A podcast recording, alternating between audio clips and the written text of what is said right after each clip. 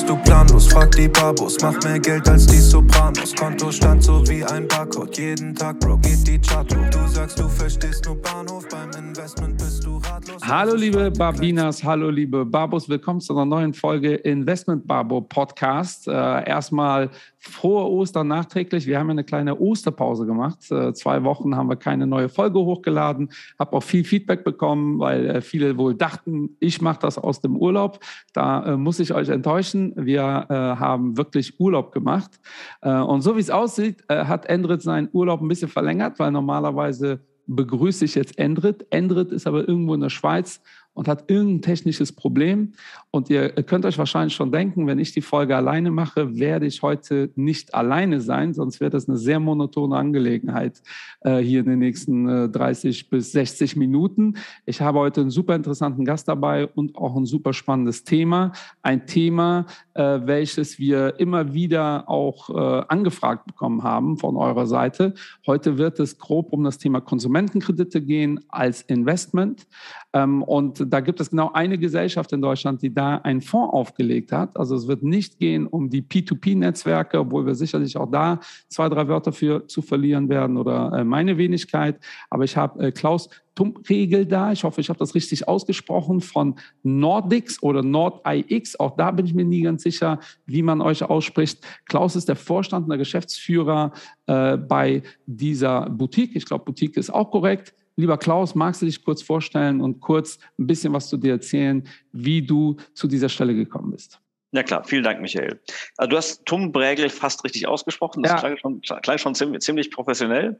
Und das heißt tatsächlich nordIX. Und dieser Name nordIX ist entstanden, weil mein Kompagnon Moritz und ich, wir haben bei Gründung 2009 wirklich nicht gewusst, wie wir die Firma nennen sollen. Und wir wussten, wir sind in Hamburg und irgendwas mit Norden klingt irgendwie ganz schön, dieser klare blaue Himmel.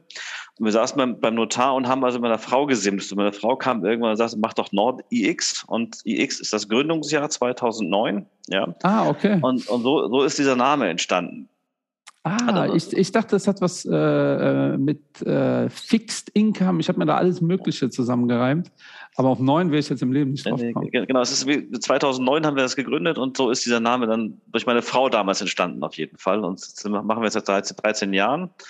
Wir haben damals angefangen, eigentlich so im Rahmen der Finanzkrise. Wir waren beide, wenn man ehrlich ist, arbeitslos, glaube ich, kann man ganz gut sagen. War aus dem Finanzsystem ausgespült worden und hatten tatsächlich beide eine Abfindung bekommen und haben gesagt, hey, was machen wir denn jetzt? Und sich wieder irgendwo anstellen zu lassen, das ist ja auch doof, das ist gerade Finanzkrise und lass mal alleine versuchen. Und so ist tatsächlich nordIX entstanden und wir haben angefangen und haben Anleihen vermittelt. Also wer sich erinnert, 2009, ich bin ein bisschen älter, da waren Banken quasi alle notleidend und konnten keine Anleihen mehr handeln und es brauchte halt irgendwelche Spezialisten, die sich darum gekümmert haben. Und das haben wir gemacht und haben mit ganz, ganz vielen Banken, Kleinbanken, Genossenschaftsbanken, Volksbanken Kontakt bekommen und haben denen Anleihen verkauft zu der Zeit. Und da heraus ist dann unser Asset-Management-Geschäft entstanden und wir haben heute etwa 500 Millionen, die wir verwalten für viele kleine Banken. Das sind 3 Volksbank um die Ecke, die ihre eigenen Mittel anlegen müssen und für die machen wir Fonds im Wesentlichen. Haben heute, wie gesagt, 500 Millionen ungefähr, das sind in 4 Strategien und unsere jüngste Strategie ist dieses Konsumentenkreditthema, das du gerade angesprochen hast. Genau, wir sind BaFin reguliert, sind zugelassener Vermögensverwalter, haben knapp 20 Leute, die bei uns beschäftigt sind. Und versuchen immer irgendwie kreativ zu sein und neue Ideen an den Start zu kriegen. Ihr müsst auch kreativ sein, weil ihr seid ja schon spezialisiert im Bereich Anleihen, ne? Absolut. Wir machen nur Anleihen. Es gibt hier keine einzige Aktie. Es sind nur Anleihenfonds, die wir haben. Und auch all diese Anleihenfonds haben irgendwas Spezielles. Da ist nie irgendwas ganz einfach bei dem, was wir tun. Ja, also ich sage jetzt mal, ne, also die junge Generation kennt das ja gar nicht mehr. Früher gab es ja Anleihen oder es gab einen sicheren Zins, sagen wir es mal so. Und ich glaube, man kann schon sagen, heutzutage ist es, auch wenn wir jetzt wirklich wieder kritische Phasen haben und wir haben eine Invasion, aber man kann, glaube ich, trotzdem immer noch sagen, dass das so vielleicht für den Berater da draußen oder für denjenigen, der sich überlegt, sich ein Depot zu bauen, es vielleicht schwerer ist, gerade defensiv zu investieren als offensiv, zumindest in den letzten 3-4 Jahren. Ja, also wir sehen ja gerade im Markt, was wir seit vielen, vielen Jahren nicht mehr gesehen haben, nämlich, dass es mal schlechter wird. Also es war ja in den letzten Krisen, also die Krisen kommen ja immer häufiger, hat man das Gefühl, alle 2 Jahre kann man sich ein bisschen darauf einstellen. Die letzten Krisen waren ja eigentlich immer so, dass der Markt ging schlecht und so lange kann man Aktien kaufen und dann fing irgendwann die EZB an und hat gesagt, ich rette euch jetzt, oder die Fed fing an und sagt, ich rette euch. Und das war 2018 so, das war 2020 so und dann kamen die Notenbanken, haben uns gerettet. Und jetzt gibt es im Augenblick keine Notenbanken mehr, die uns retten können, weil die Notenbanken selber an Glaubwürdigkeit verlieren, Preise steigen, Lieferketten-Schwierigkeiten, Inflation, hast du gerade angesprochen, ist ein Riesenthema. Das heißt, deswegen kann die EZB, die Fed in den USA, nicht wieder einfach anfangen, Wertpapiere zu kaufen und damit die Kapitalmärkte retten, sondern es muss sich etwas Neues ausgedacht werden. Und möglicherweise ist das, dass die Zinsen steigen und damit das Investieren noch schwieriger wird und noch komplizierter wird, herauszufinden, wer könnte denn eigentlich der richtige, oder was kann das richtige Investment sein jetzt tatsächlich? Ja.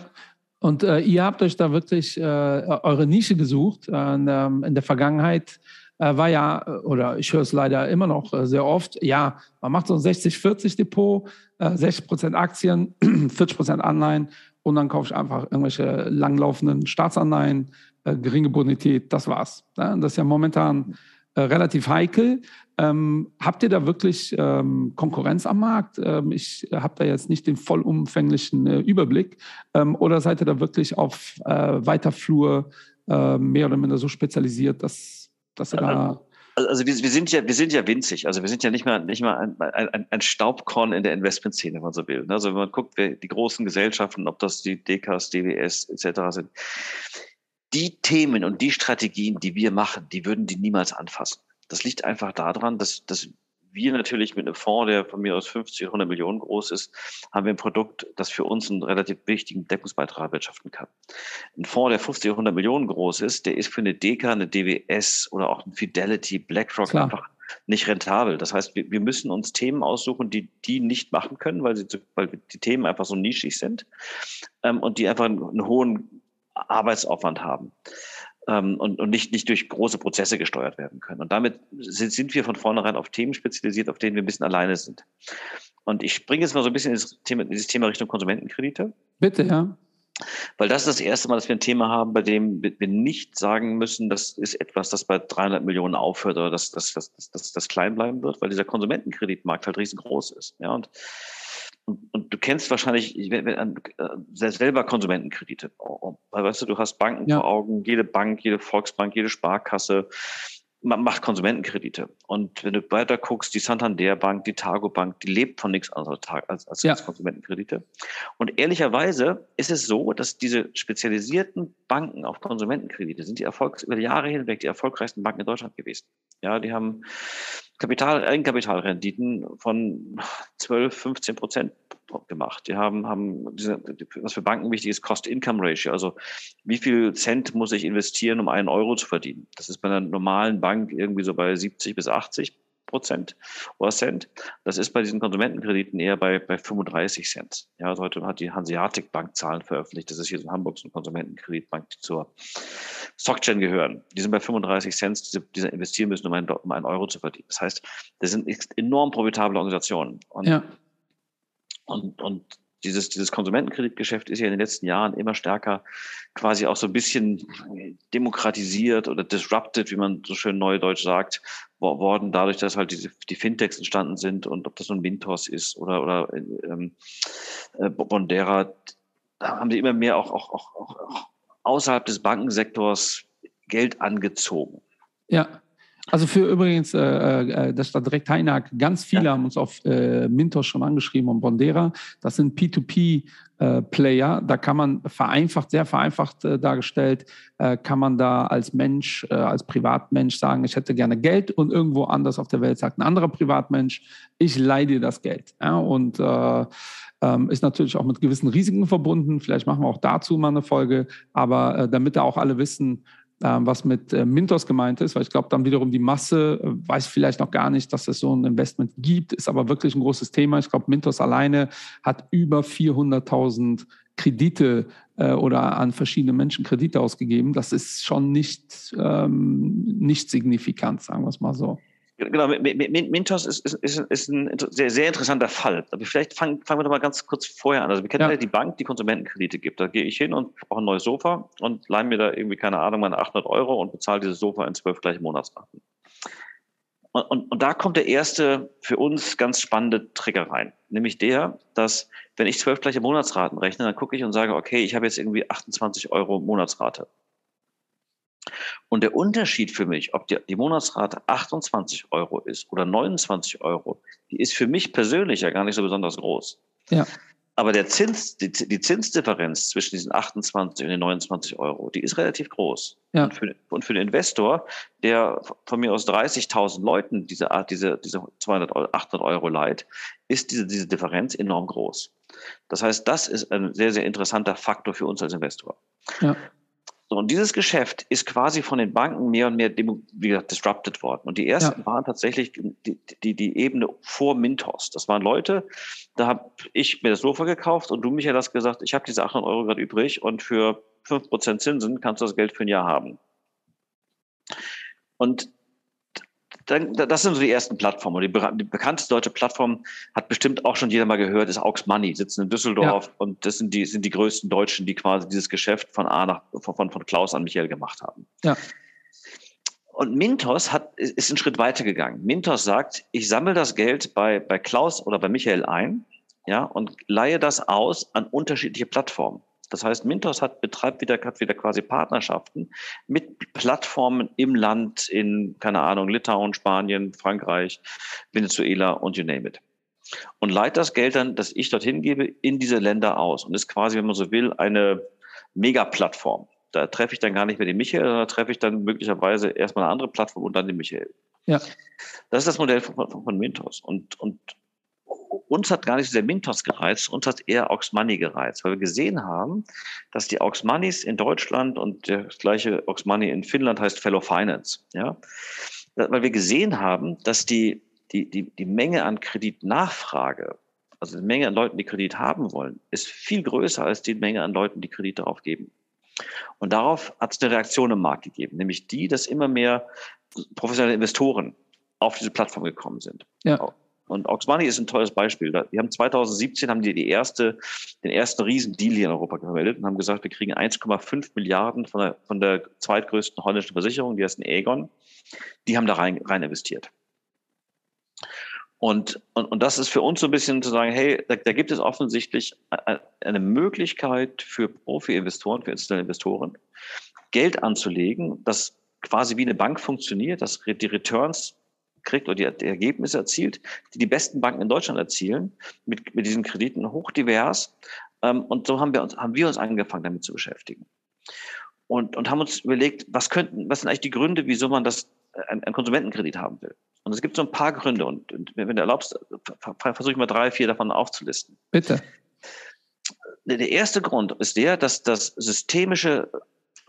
die systemische Unterstützung für private Haushalte weltweit am größten ist. Das heißt also, wenn man mal guckt, es gibt eine Krise. Ja, Corona 2020. Das erste Lockdown. Ja, das erste, was die Regierungen weltweit machen, ist, sie denken sich Unterstützungsprogramme für private Haushalte aus.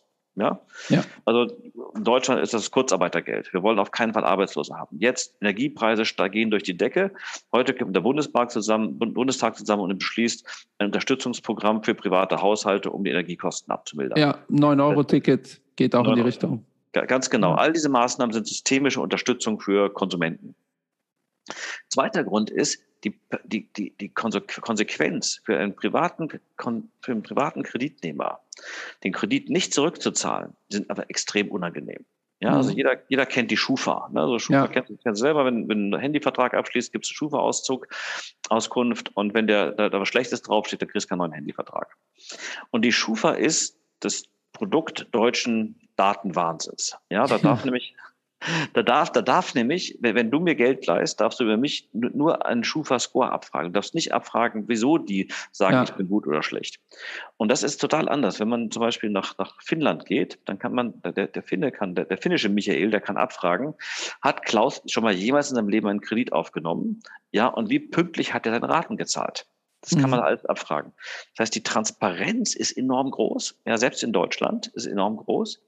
Und wenn ich nicht meinen Kredit nicht bezahle, dann gibt es den Schufa-Score und die nächsten Leute, die mir Geld leihen wollen, können es nicht tun. Also ich kriege kein neues Handy, ich kriege kein neues Auto, ich kriege kann keine neue Wohnung mieten. Das heißt, mein ganzes Sozialleben wird eingeschränkt. Das heißt, der moralische, ethische Druck auf den Kreditnehmer ist enorm groß, einen Kredit zu bedienen. Ja. Ist ganz anders als bei einem Firmenkredit zum Beispiel. Dann sind die Zinsen hoch. Ne? Und das sage ich wissend, dass die Zinsen eigentlich niedrig sind. Also wenn man guckt, ja. In Deutschland, wenn du mal auf Check24 gehst und sagst, ich will mal 3.000 Euro oder 10.000 Euro für 3 Jahre aufnehmen, dann kommen da Angebote raus irgendwie zwischen 1% und 2%. Wenn ich das gleiche Abfrage mache in der Schweiz, ja, die Schweizer Check24, die heißt Moneyland, heißt der Schweizer Check24. Wenn ich da die Abfrage mache und sage, zeig mir bitte 3 Jahre Laufzeit, 10.000 Schweizer Franken, dann kommen da Zinsen raus, die liegen irgendwie zwischen 6 und 9%. Ja. Und die Schweizer, würde ich sagen, sind genauso, wenn nicht sogar noch kreditwürdiger als wir Deutsche. Mhm. Ja. Die Zinsen in der Schweiz sind mindestens genauso tief wie in Deutschland. Und trotzdem muss man da als Konsument deutlich mehr Zinsen zahlen. Und als Investor kriege ich deutlich mehr Zinsen. Und unsere Erklärung dafür ist, dass einfach der Wettbewerb geringer ist. Ja, dass die Schweizer Banken, die haben A, keine Sparkassen und keine Volksbanken und B, die Schweizer Banken, die es gibt, die haben eigentlich kein Interesse daran, mir Geld zu leihen, sondern die haben eigentlich Interesse daran, die großen Vermögen von, keine Ahnung, jetzt heute vielleicht nicht mehr russischen Oligarchen, aber von reichen Leuten halt zu verwalten. Ja. Und weniger daran, den kleinen Leuten Geld zu geben. Und deswegen sind die Zinsen da höher. Und für uns war damit klar, wir wollen, wenn wir in Konsumentenkredite investieren, nicht in Deutschland investieren, sondern lieber in der Schweiz. Wir kriegen dafür das gleiche Risiko, wir haben sogar bessere Risiken, kriegen wir höhere Zinsen. Und so haben wir angefangen, uns in Europa umzusehen und festgestellt, es gibt Länder, in denen die Zinsen extrem niedrig sind, Deutschland, Frankreich.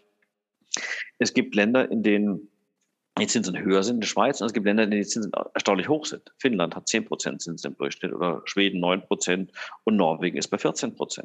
Ja. Das heißt, wir haben uns überlegt, hey, wenn wir in sowas investieren, dann wollen wir dahin investieren, wo wir die besten Bonitäten, die höchste Zahlungsmoral finden. Wir wollen nachhaltig irgendwie investieren wollen und überlegt, wie können wir Konsumentenkreditinvestment auch nachhaltig machen, und wir wollen natürlich hohe Zinsen haben. Das ist im Prinzip das, was wir als Investment Case uns gebastelt haben. So ungefähr gehen wir davor, gucken uns dann die Plattformen, suchen dann die größten Plattformen und versuchen mit denen dann ins Geschäft zu kommen und versuchen dann, und das ist, glaube ich, der ganz, ganz große Unterschied, der jetzt kommt, zum Investment als Privatperson bei Mintos, ist, dass wir jetzt eine Analyse machen können, die man bei Mintos nicht machen kann. Bei Mintos kriegst du angezeigt, okay, ich kann hier irgendwie 800 Euro oder 1000 Euro einen Kredit erwerben, der hat einen Zinssatz von 9%, läuft 3 Jahre und das ist der Herr bla bla bla und der hat einen Score. Und dieser Score ist 3.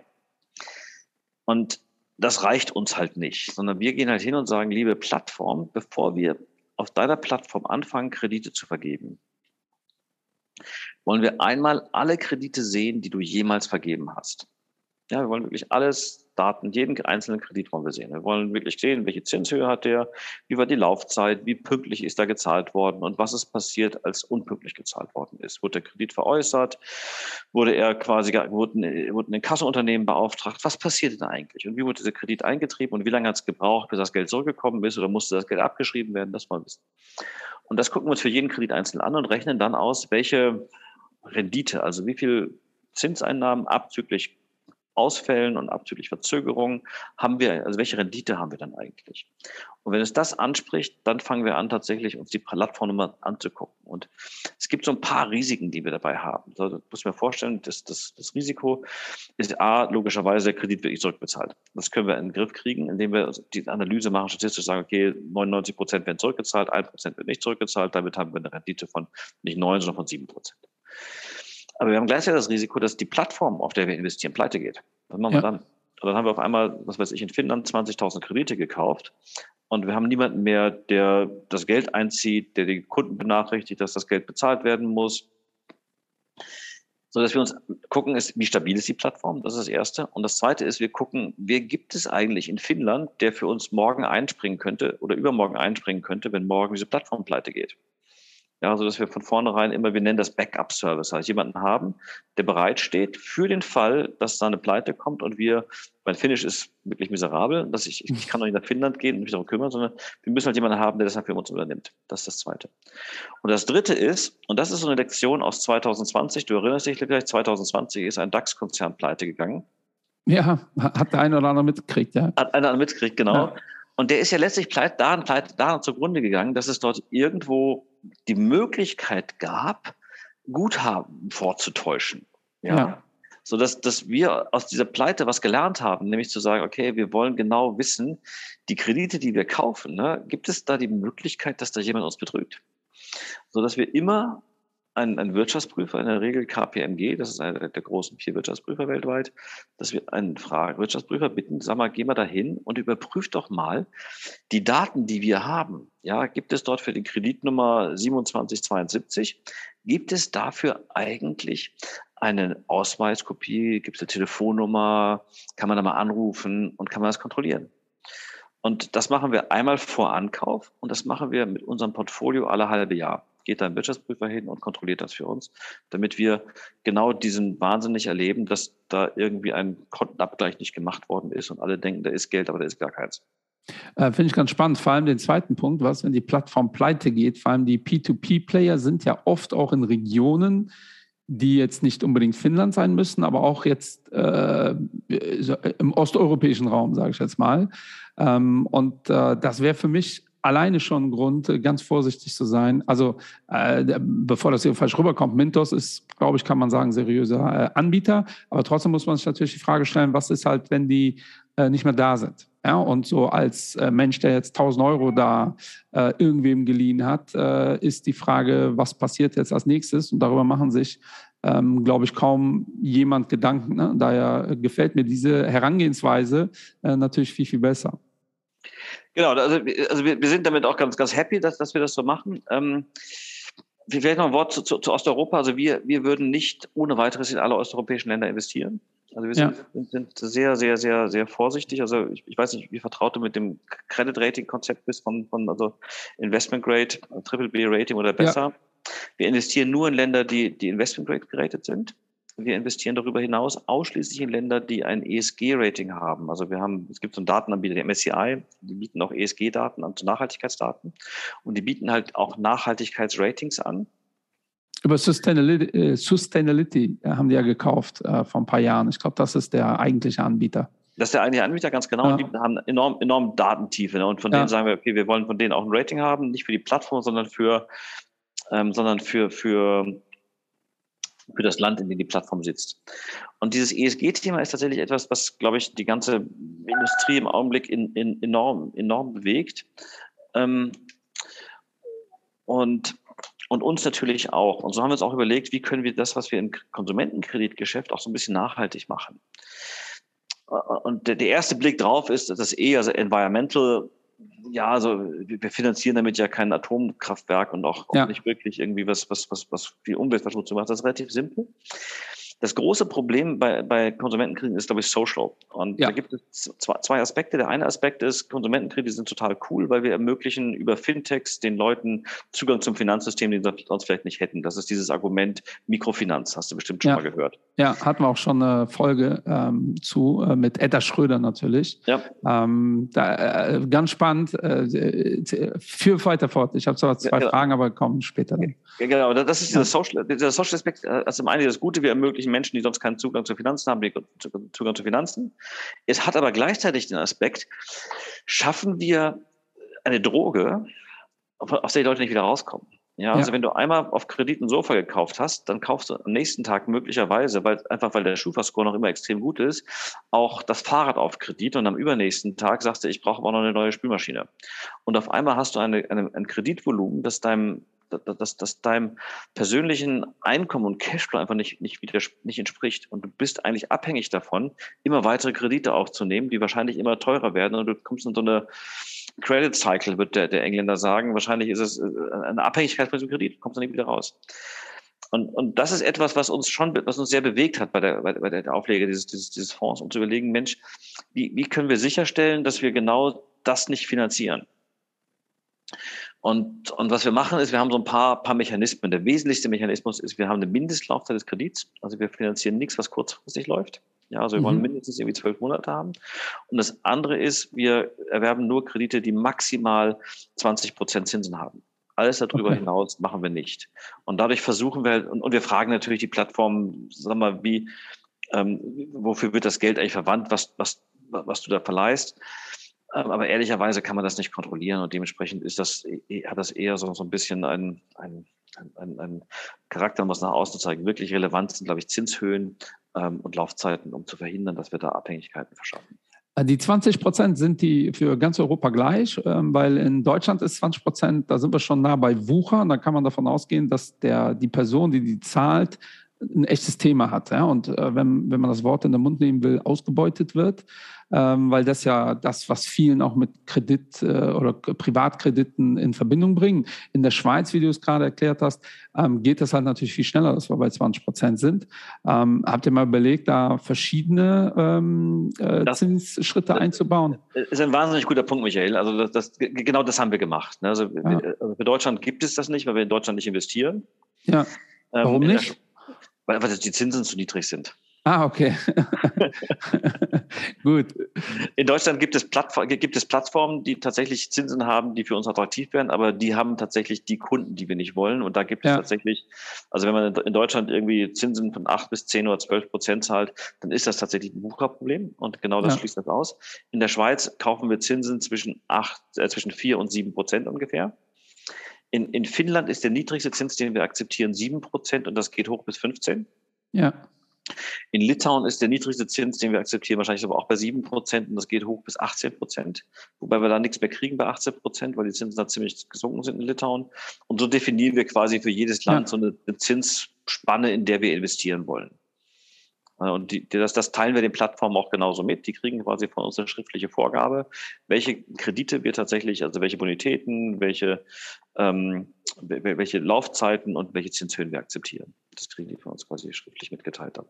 Ja, spannend. Also liebe Barbos, ne? Es geht hier nicht darum, irgendwelche Leute, die wirklich sich überlegen müssen, Spülmaschine ist kaputt und bin sowieso schon total verschuldet. Das sind tendenziell die dummerweise dann einen Kredit aufnehmen müssen und dann auch einen deutlich höheren Zins zahlen. Es geht um die so eine Anschubfinanzierung brauchen. Und der Grund, warum in der Schweiz die Zinsen so teuer sind, auch da, wenn man ganz ehrlich ist es einfach, weil die Schweiz hat halt mehr Kapital als wir und da kümmert sich weniger die Finanzindustrie um die Leute, die nicht so viel Kapital haben, die sind einfach nicht interessant in der Summe. Ja, so blöd das klingt, dann ist Angebot und Nachfrage sorgt dafür, dass die Preise definiert werden. Also ich finde das ein ganz spannendes Konzept. Wie landet das Geld denn jetzt technisch bei euch? Weil ihr könnt ja schlecht, gebt ihr den Plattformkredit, emittiert ihr eine Anleihe, wie sieht eure Strategie dann aus, rein technisch? Also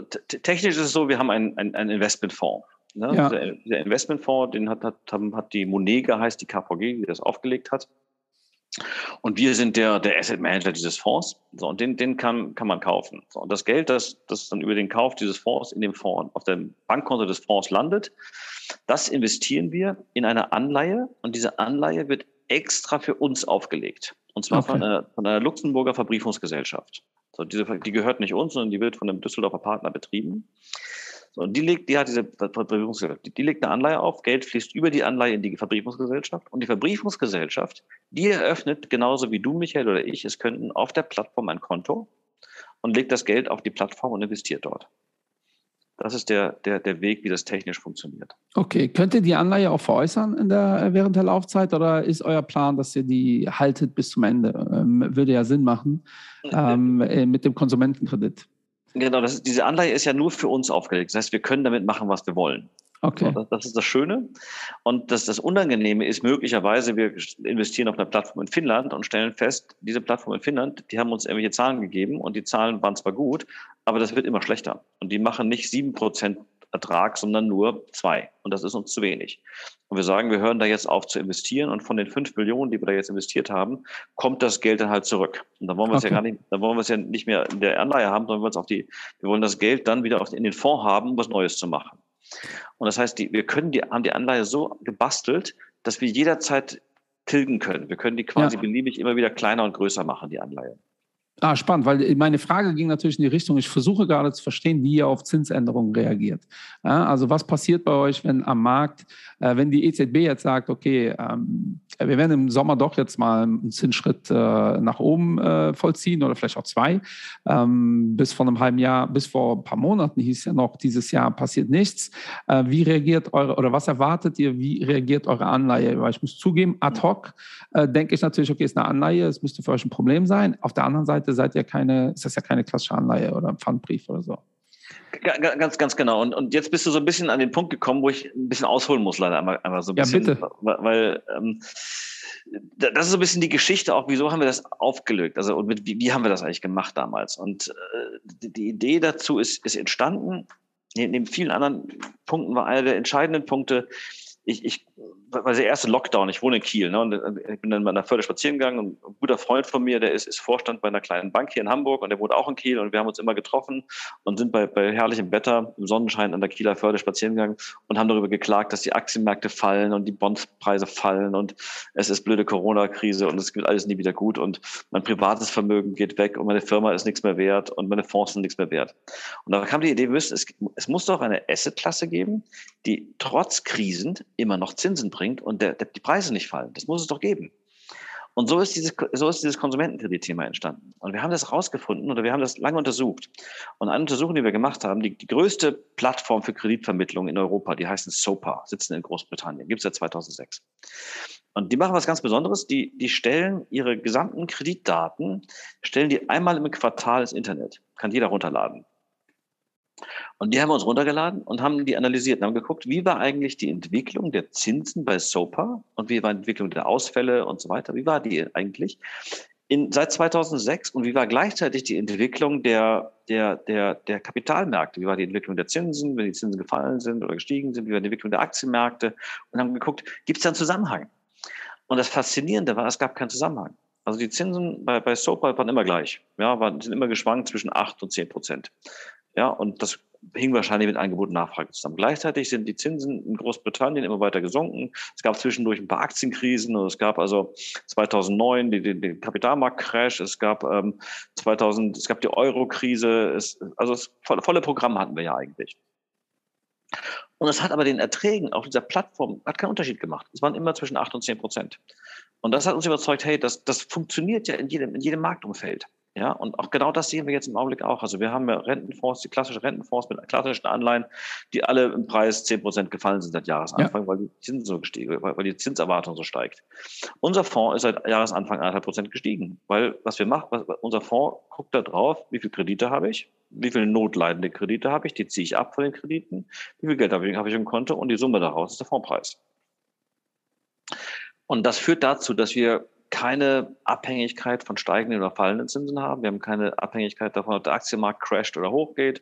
Es ist für uns tatsächlich ein relativ stabiles Ding. Und wenn es da ein bisschen mehr Ausfälle gibt, dann steigen wir ein bisschen weniger. Und wenn es ein bisschen weniger Ausfälle gibt, steigt der Kurs ein bisschen mehr. Und so entwickelt sich dieser Fonds total gleichmäßig oder total sehr gleichmäßig verglichen mit anderen Fonds. Ja, also Zinsänderungsrisiko. Also ich überlege mir immer, wenn ich mich mit so einer neuen Strategie beschäftige, die ich nicht kenne, so was wird, oder auch in dem Podcast, was wird der kritische Teil der Community uns direkt zuwerfen? Ja? Und der erste Punkt ist natürlich hier direkt Nachhaltigkeit. Ich finde, das hast du super gemacht. Der zweite Punkt ist das Thema Zinsänderungsrisiko, weil wenn man in euer Produkt reinschaut, sieht man, das sind Anleihen. Und wenn man nicht genau weiß, was für Anleihen sind, denkt man natürlich, Zins steigt. Der Kurs geht runter, aber wenn ihr da so ein Spezialprodukt habt, natürlich nicht. Und der dritte Punkt ist natürlich Rezession. Ja, also ich kann das schon sehen, wie die E-Mails reinkommen. Bis 2008, das war ja genau der Grund, warum 2008 die Krise gestartet ist, weil in den USA einfach deutlich mehr geplatzt ist, als man erwartet hat, dass platzen wird. Wie geht ihr mit diesem Einwand um? Ja, was ist, wenn die Rezession dafür sorgt, dass jetzt nicht 1%, sondern auch die Konsumentenkredite wirklich reihenweise platzen? Ja, also es gibt mehrere Dinge, die wir dafür tun. Das erste ist der im Investmentprozess verankert. Also fangen wir vorne an. Das erste ist, was das genaue Geschäftsmodell, das wir haben. Wir wollen Leuten Kredit geben, die idealerweise eine Track Record im Kreditnehmen haben. Ja, also diese Schweizer Plattform ist ein großartiges Beispiel, auf der wir investieren. Die heißt Lend. Da investieren wir. Und die haben das Geschäftsmodell. Die wollen versuchen, die besten Kunden von den Banken abzuwerben. Ja, die sind auf dem Züricher S-Bahn-Station, siehst du phasenweise Riesenplakate, oder auch bei der Europameisterschaft haben die Fernsehwerbung geschaltet in Halbzeitpausen der Schweizspiele. Und die Aussage war, du kriegst bei uns 3,5% Zinsen, in Klammern Lockangebot, da kommst du nachher bei 5% raus. 3,5% Zinsen kriegst du, wenn du beweisen kannst, dass du die letzten 12 Monatsraten bei deiner Bank pünktlich gezahlt hast. Ja, oh, okay. Und die Aussage dahinter ist, wir wollen, die meisten Ausfälle passieren in den ersten 12 Monaten, weil Leute sich verschätzt haben. Ja? Ja. Die zweite Aussage dahinter ist, die Wahrscheinlichkeit, dass der die 12 Monate pünktlich gezahlt hat, der zahlt auch die Monatsraten 13 bis 36 pünktlich. Ja? Also das heißt, wir suchen die Kunden, die einen Track Record haben, im Kredite bedienen. Wir suchen nicht die Kunden, die bei der Bank kein Geld mehr kriegen, sondern wir suchen Kunden, die man von der Bank abwerben muss. Ja. Das ist quasi das Erste. Das Zweite ist, wenn wir uns diese Plattform gucken, diese Plattform haben ja, wer auf Mintos mal sich angeschaut hat, diese Plattform haben alle in irgendeiner Art und Weise ein Scoring, ein Einordnungssystem. Ja, und was weiß ich, in Finnland ist das so, die besten Kredite haben 5 Sterne und die schlechtesten haben 1 Stern. Und wir gucken uns tatsächlich an, wie verhalten sich über die Jahre hinweg Kredite mit 5 Sternen und wir mit 1 Stern. Und wir definieren dann relativ genau, wir kaufen, was weiß ich, in unserem Portfolio 20% oder 30% 5 Sterne und wir kaufen, was weiß ich, 60% 4 Sterne, aber wir kaufen die Sterne 2 und 1 kaufen wir nicht mehr, weil uns das aber die Bonitäten zu schlecht sind. Das wäre so quasi, wenn du so willst, eine Art Puffer haben in der Bonität, weil wir nur die besten Bonitäten kaufen. Nächster Punkt ist, wir machen ja alle 2 Wochen machen wir eine Bewertung aller Kredite. Unser Fonds muss ja bewertet werden. Das heißt, wir bewerten alle 2 Wochen einmal die Kredite. Das heißt, wir sehen alle 2 Wochen für jedes Portfolio von Krediten, das wir von einer Plattform kaufen, sehen wir alle 2 Wochen, wie hat sich der Wert dieses Portfolios entwickelt? Haben sich die Menge an Zahlungsverzügen entwickelt? Also wir gruppieren die Zahlungsverzüge, es gibt Kredite, die sind überfällig bis zu 30 Tagen. Es gibt Kredite, die sind überfällig bis zu 60 Tagen. Und Kredite sind überfällig bis zu 90 Tagen. Und das messen wir für jede Plattform. Und für jeden dieser Kredite bilden wir eine einzelne Abschreibung oder eine Wertberichtigung, sagt man in Bankerdeutsch.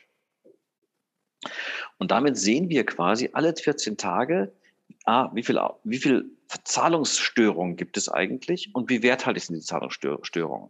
Und dann sehen wir sofort, okay, das Portfolio verschlechtert sich in der Qualität oder verbessert sich in der Qualität. Und das sehen wir alle 14 Tage. Und in dem Moment, in dem wir sehen, das Portfolio verschlechtert sich so, dass wir unsere Zielrendite, die für jedes einzelne Portfolio bei 6, 5 oder was auch immer Prozent liegt, und wir sehen, dass das verschlechtert sich, dann gehen wir zur Plattform und sagen, woran liegt es eigentlich?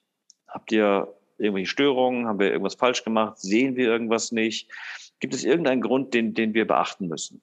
Und wenn das nicht hinreichend erklärt wird, hören wir auch zu investieren dort und gehen woanders hin. Das heißt, wir sind sehr, sehr nah an der Performance des Portfolios. Wir hinterfragen das sehr kritisch. Und wenn es jetzt zur Rezession kommt und wir sehen, wir haben einfach höhere Ausfälle, dann werden wir entweder aufhören, die risikoreicheren Kredite zu kaufen. Wir werden möglicherweise aufhören, auf den einzelnen Plattformen zu investieren und nur in Länder gehen, in denen das nicht der Fall ist. Weil in der Rezession wird es ja so sein, was wir eingangs gesagt haben, Michael, dass wir wieder staatliche Unterstützung sehen, um möglicherweise Arbeitslosigkeit zu verhindern. Ja, und genau dann gehen wir in die Länder, weil wir in die Länder gehen, in denen wir quasi die höchste staatliche Unterstützung haben, um sicherzustellen, dass wir die möglichst geringsten Ausfälle haben. Das heißt, wir passen das Portfolio relativ gut an. Und das ist auch relativ einfach möglich, weil das Typische ist, dass wenn wir der Bank den Kredit abwerben, gibt es auch Leute, die uns die Kredite wieder abwerben. Mhm. Wir haben ungefähr 30% der Kredite, die wir haben, werden in den ersten 6 bis 12 Monaten quasi abgelöst. Dass wir relativ schnell sagen können, wir investieren hier nicht mehr, das Geld fließt zurück und wir gehen woanders hin, sodass wir uns dementsprechend an die Rezession, sagen wir mal, anpassen können. Spannend. Könnt ihr auch Cash fahren? Wir können auch Cash fahren. Ich hasse Cash. Ja, also das ist total bescheuert. Also unsere Depotbank ist die DZ-Bank und die wollen 70 Basispunkte oder 0,7%. Und das macht wirklich keinen Spaß. Also ja. Ich finde Cash fahren sehr unangenehm. Wir haben Cash, wir müssen auch Cash haben ein bisschen tatsächlich, aber es ist nicht, dass wir strategisch Cash haben wollen. Ist der Fonds aber liquide oder gibt es da irgendwelche Bedingungen, wie man rauskam? Es gibt ein paar Bedingungen. Also es gibt alle 2 Wochen eine Preisfeststellung nur. Ja. Man kann dann also quasi nur alle 2 Wochen investieren und man kann bis 100.000 Euro alle 2 Wochen noch was zurückgeben. Ja. Wenn man mehr als 100.000 Euro investiert hat, dann kann man das nur alle halbe Jahr machen. Ja. Ja, also wenn jetzt einer der Zuhörer sich fragt, was das, einfach die Folge mit Edda Schröder Mikrofinanzen hören, da wird eigentlich dasselbe Phänomen auch nochmal erklärt. Ich muss zugeben, du hast meinen Horizont erweitert, weil natürlich, darüber habe ich noch nie nachgedacht. Ich muss zugeben, wenn ich über Privatkredite oder auch auxmoney nachdenke, dann stelle ich mir schon eine gewisse soziale Schicht vor, die daran teilnimmt. Und logisch, ne? Man ist, also ich habe zu tun mit Frankreich, Deutschland und Portugal sehr stark.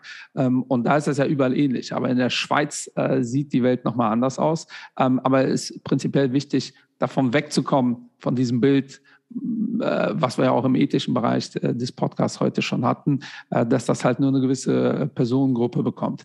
Was ich da spannend finde, ist die Nicht-Korreliertheit zu anderen Assets. Dementsprechend müsste euer Fonds ja super gut in alle defensive Portfolien passen, meiner Meinung nach. Hast du da eine Kennzahl, wie ihr zum Rex oder so korreliert seid? Es gibt da keine Kennzahl. Also was wir gemacht haben, ist quasi, wir dürfen ja unseren Fonds nicht selber bewerten. Ja. Also es gibt also eine Firma, die bewertet unseren Fonds. Ja, die macht quasi das. Und die haben gesagt dazu, wir müssen Folgendes machen, wir müssen halt der Fonds muss eine Korrelation haben zur Zinsentwicklung, also jetzt nicht zum Rex, sondern die nehmen mit den Swap-Satz, gesagt. Ja, also die nehmen irgendeinen Zinssatz. Derivatefolge haben wir auch schon gemacht, ja. Großartig, ja, genau. Die nehmen den Swap-Satz, also die nehmen irgendeinen maßgeblichen Zinssatz. Dann haben gesagt, dazu, euer Fonds muss damit korreliert sein und wenn die Zinsen steigen, fällt euer Fondspreis. Dann haben wir gesagt, halt, das stimmt nicht. Ne? Und die haben gesagt, wir glauben euch das nicht. Und haben angefangen, Analyse zu machen. Und die haben eine wahnsinnig ausgiebige Analyse gemacht mit Daten, die quasi von den Plattformen gezogen worden sind. Und haben festgestellt, es gibt tatsächlich keinen Zusammenhang zwischen Zinsentwicklung und unseren Krediten. Und haben sich dann auf ein Bewertungsmodell eingelassen. Das heißt, es gibt das zu keinem Zusammenhang führt. Und man sieht es eigentlich in der jetzigen Phase ganz schön. Also wir haben jetzt wir haben den Fonds von einem Jahr aufgelegt. Und das erste Halbjahr ist der Fonds quasi seitwärts gelaufen, weil einfach nur Liquidität drin war und keine Kredite. Und jetzt, seitdem wir so 60-70% Investmentquote haben, steigt der Fonds halt so eigentlich immer. Es gibt mal eine Ausnahme, aber eigentlich steigt er immer. Und das unabhängig davon, was in den Zinsmärkten passiert. Und ja. Ich gehe davon aus, dass es noch weiter passieren soll. Was passieren wird, weil die Risiken halt ganz andere Risiken sind, als die wir in den Kapitalmärkten haben. Und wir wollten halt ganz bewusst auch ein Produkt machen, das nicht wie ein Kapitalmarktprodukt behandelt wird, sondern wie eine Bank. Also wir haben die gleiche Bewertungsmethodik, die die Sparkasse hier in Hamburg macht. Ja, die bewerten ihre Kredite, gucken auf das Nominal, sagen, okay, was gibt es? Zahlungsverzug, wenn es einen Zahlungsverzug gibt, sagen wir, okay, wir machen eine Wertberechnung auf den Kredit. Wir bewerten den nicht mehr mit 100, sondern nur noch mit 80. Genau das Gleiche machen wir auch.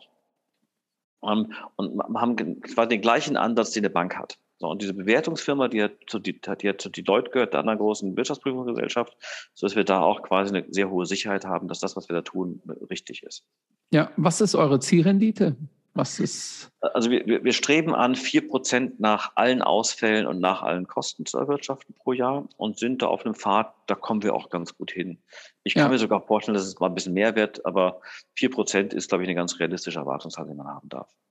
Also ich glaube, wenn ihr die im Track Record habt mit einer geringen Volatilität, dann ist auch relativ schnell die 100 und 200 Millionen Marke geknackt. Ich drücke euch da auf jeden Fall die Daumen, weil das war eigentlich das, was ich wissen wollte. Oder wir sind ja auch schon wieder fast 50 Minuten hier am Quatschen.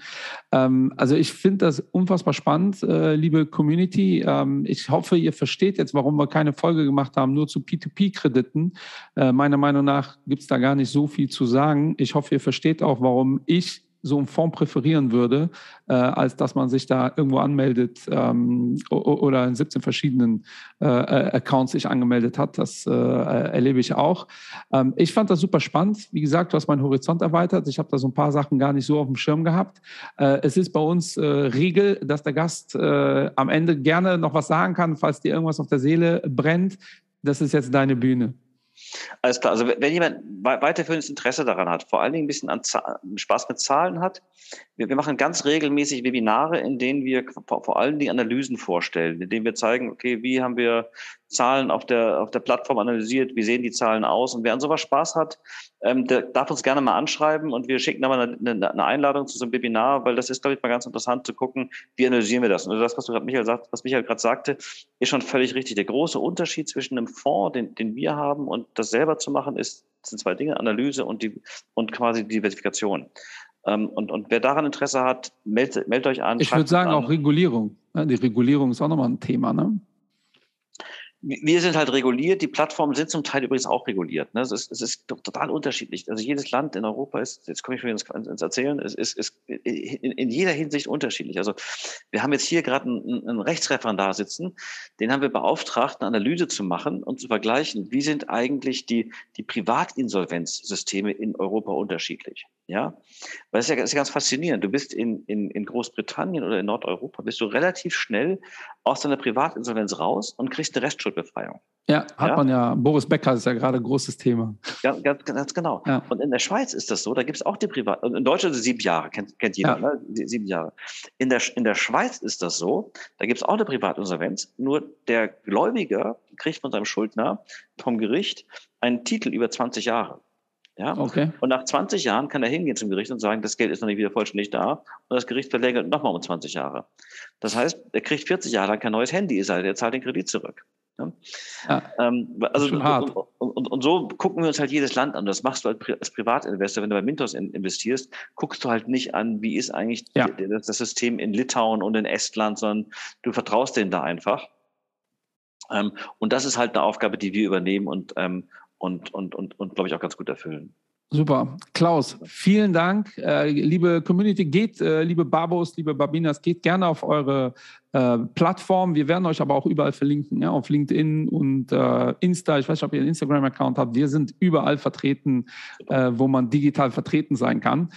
Mir hat es unfassbar viel Spaß gemacht. Wenn du Bock hast, laden wir dich auch gerne ein zweites Mal ein, weil wir planen auch eine Folge zu Credit Default Swaps, und ich habe mir sagen lassen, da seid ihr auch ziemlich fit, oder ich habe es mir auch angeschaut. In naher Zukunft komme ich da gerne nochmal auf dich zu. Vielen Dank für die Zeit, Klaus, und liebe Community, schaltet beim nächsten Mal wieder ein. Lieben Gruß in die Republik. Vielen Dank. Frag die Babos, bist du planlos? Frag die Babos, mach mehr Geld als die Sopranos. Kontostand so wie ein Barcode. Frag die Babos.